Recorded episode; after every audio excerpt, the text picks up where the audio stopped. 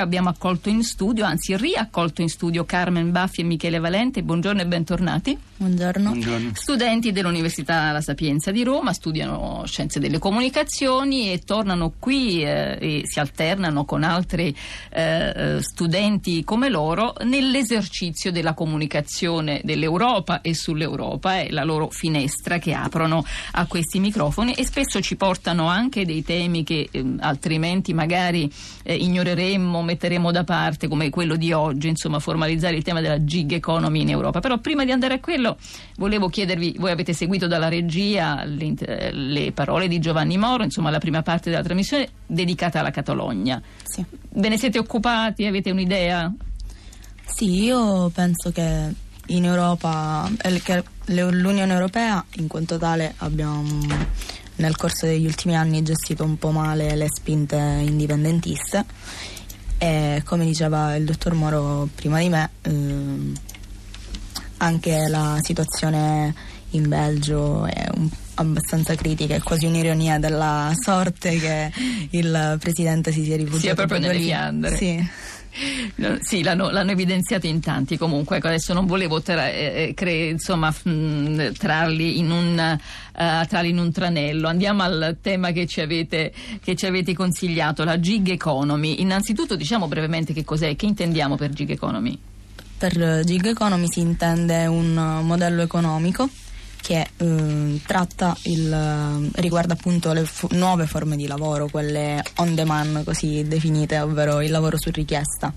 Lo vediamo ogni giorno e riguarda freelance, professionisti, studenti che preferiscono mettersi in proprio dal, per, attività, per impegnarsi in attività part-time provvisorie, però presenta delle problematiche. Dunque, gig sta per lavoretto, più o meno una cosa del genere. Sì, e... in realtà il termine è stato utilizzato per la prima volta dalla Clinton nella presentazione del suo programma economico e da lì ha avuto sempre più successo perché e... non c'è è quel tipo di lavoro in cui non c'è appunto il posto fisso, non, sono, non esiste più il contratto a tempo indeterminato.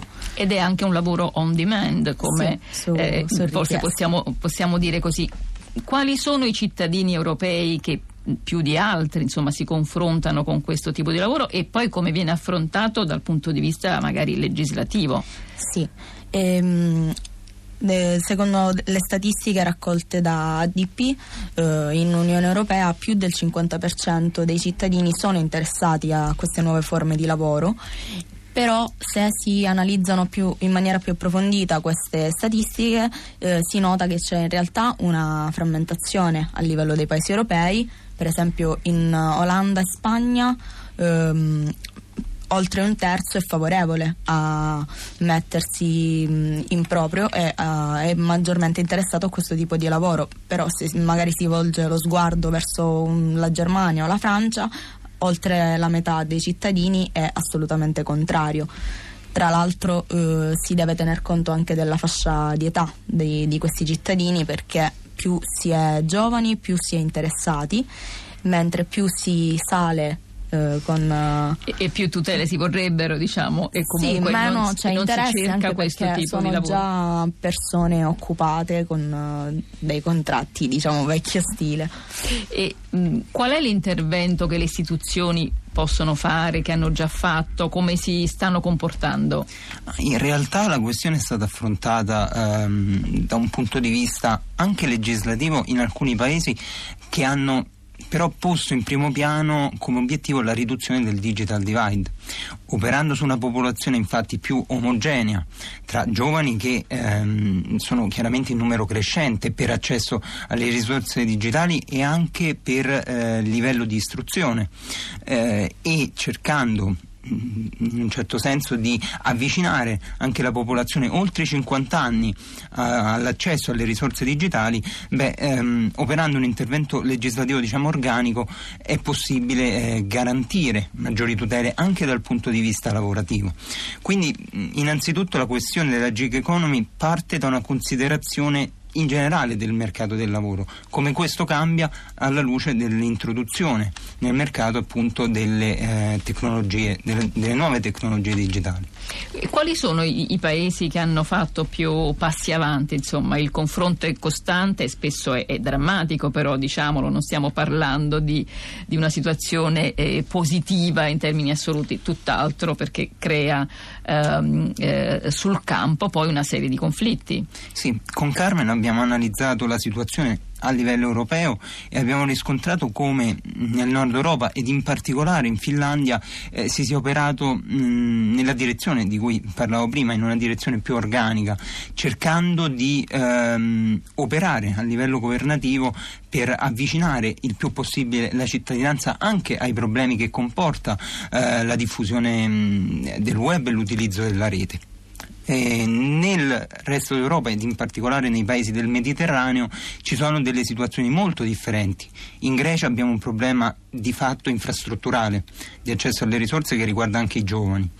Per quanto riguarda invece la Spagna, di cui si parlava prima, ed in particolare è, è interessante notare la stessa Catalogna, che è la, mh, mm, la regione più ricca eh, della Spagna, eh, le opportunità offerte dalla gig economy eh, sono, eh, sono in, in, aumento e quindi eh, il, lo stesso governo di Madrid, eh, al di là dei problemi diciamo, eh, che si sono posti negli ultimi tempi, dovrebbe cercare di intervenire e di porre la questione a livello nazionale e anche a livello europeo.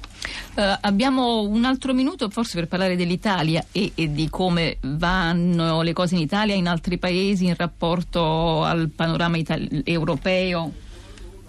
In realtà eh, Europea, la Commissione europea eh, sta eh, cercando di attuare una proposta di legge che vorrebbe attuare entro fine anno per allargare il perimetro alla direttiva europea sui contratti a tutte le forme di impiego per garantire ai lavoratori, soprattutto i nuovi lavoratori, dei, i lavoratori delle mh, mm, cosiddette mh, mm, attività non standard, ehm, tutelarli eh, nelle, nei propri diritti e nei propri doveri rispetto al lavoro.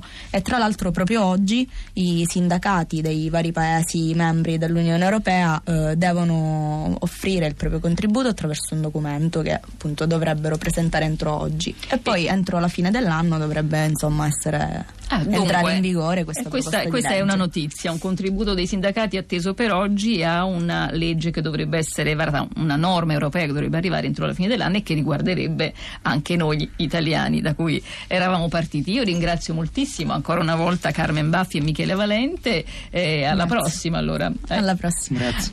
Ai vostri prossimi interventi o al ritorno dei vostri eh, amici eh, studenti della Sapienza, studenti di Scienze delle Comunicazioni e tornerete qui per aprire la vostra finestra sull'Europa, esercizio di comunicazione eh, dell'Europa e sull'Europa. Radio Europa finisce qui per oggi, torna venerdì prossimo. Un saluto, un grazie da Fiore Liborio, Costanza Confessore, Costanza Spocci, Cristiana Castellotti e Giulia De Luca con me in studio. Noi ci sentiamo domani mattina, ci ritroveremo a leggere le pagine della stampa estera. Adesso però restate con noi per seguire Radio Trescenza. Buon ascolto e buona giornata da Anna Maria Giordano.